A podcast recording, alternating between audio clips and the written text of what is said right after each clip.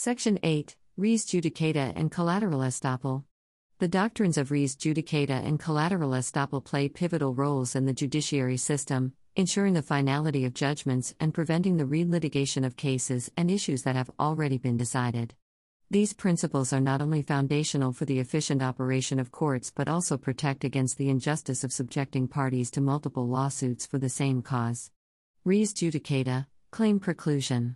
Res judicata, also known as claim preclusion, refers to the legal doctrine which bars parties from re-litigating a case that has already been judged on its merits by a competent court. Its application is fundamental to the concept of judicial finality and serves to conserve judicial resources, respect court judgments, and protect litigants from the burden of multiple lawsuits. Core elements of res judicata.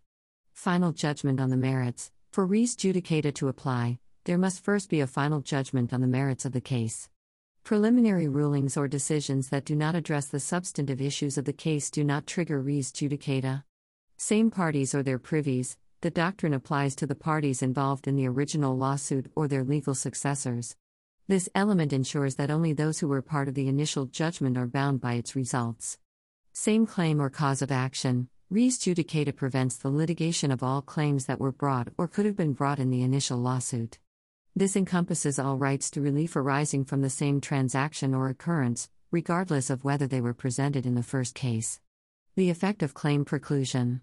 When applied, res judicata renders a previous judgment absolute and conclusive on the parties involved, barring any future lawsuit on the same claim. This principle not only applies to the substantive issues that were actually decided but also to every other matter that the parties might have raised in the first action. Collateral estoppel, issue preclusion. Collateral estoppel, known as issue preclusion, prevents the re-litigation of factual or legal issues that were already decided in a previous lawsuit between the same parties. Unlike res judicata, which is concerned with claims, collateral estoppel focuses on issues. Key requirements for collateral estoppel. Identical issue. The issue sought to be precluded must be the same as the one involved in the prior action. This means the specific question or element must have been litigated and decided previously. Previously adjudicated, the issue must have been actually litigated and determined in a prior lawsuit. This requires that the parties had a full and fair opportunity to argue the issue. Necessary to the judgment, the determination of the issue must have been essential to the final judgment in the first action. If the issue is incidental or not determinative, collateral estoppel does not apply. Mutuality. Traditionally, issue preclusion required mutuality, meaning only parties to the previous lawsuit could use or be bound by the determination. However, many jurisdictions have moved towards a more flexible approach, allowing non-parties to benefit from issue preclusion under certain circumstances, such as in cases of non-mutual defensive collateral estoppel. Impact and application. Collateral estoppel serves to streamline litigation by eliminating the need to reprove facts or legal issues that have already been resolved. It enhances judicial efficiency and consistency by acknowledging the binding nature of prior adjudications on specific matters.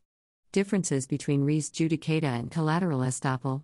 While both doctrines aim to prevent redundant litigation, they operate on different levels.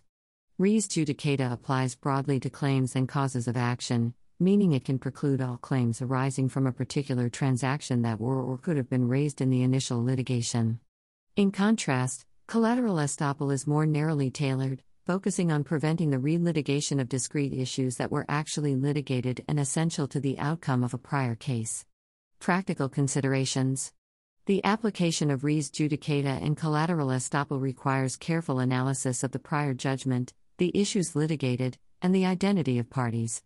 Lawyers must diligently examine the records of previous cases to determine the applicability of these doctrines. Understanding the nuances of how these principles interact with the facts of a case is crucial for effective legal strategy, whether aiming to invoke these doctrines defensively or to anticipate and counter their use by opponents. Conclusion. Res judicata and collateral estoppel are cornerstones of the legal system, ensuring that litigation is conclusive and that parties are not vexed by indefinite lawsuits over the same disputes. They embody the balance between the right to court access and the need for finality in judicial proceedings. As such, they are integral to the promotion of justice, certainty, and the efficient use of judicial resources. By comprehensively understanding these doctrines, legal professionals can better navigate the complexities of litigation, advise their clients on the potential for future legal actions, and develop strategies that respect the finality of judgments. This understanding is also crucial for judges, who must apply these principles to uphold the integrity of judicial decisions and the legal system at large.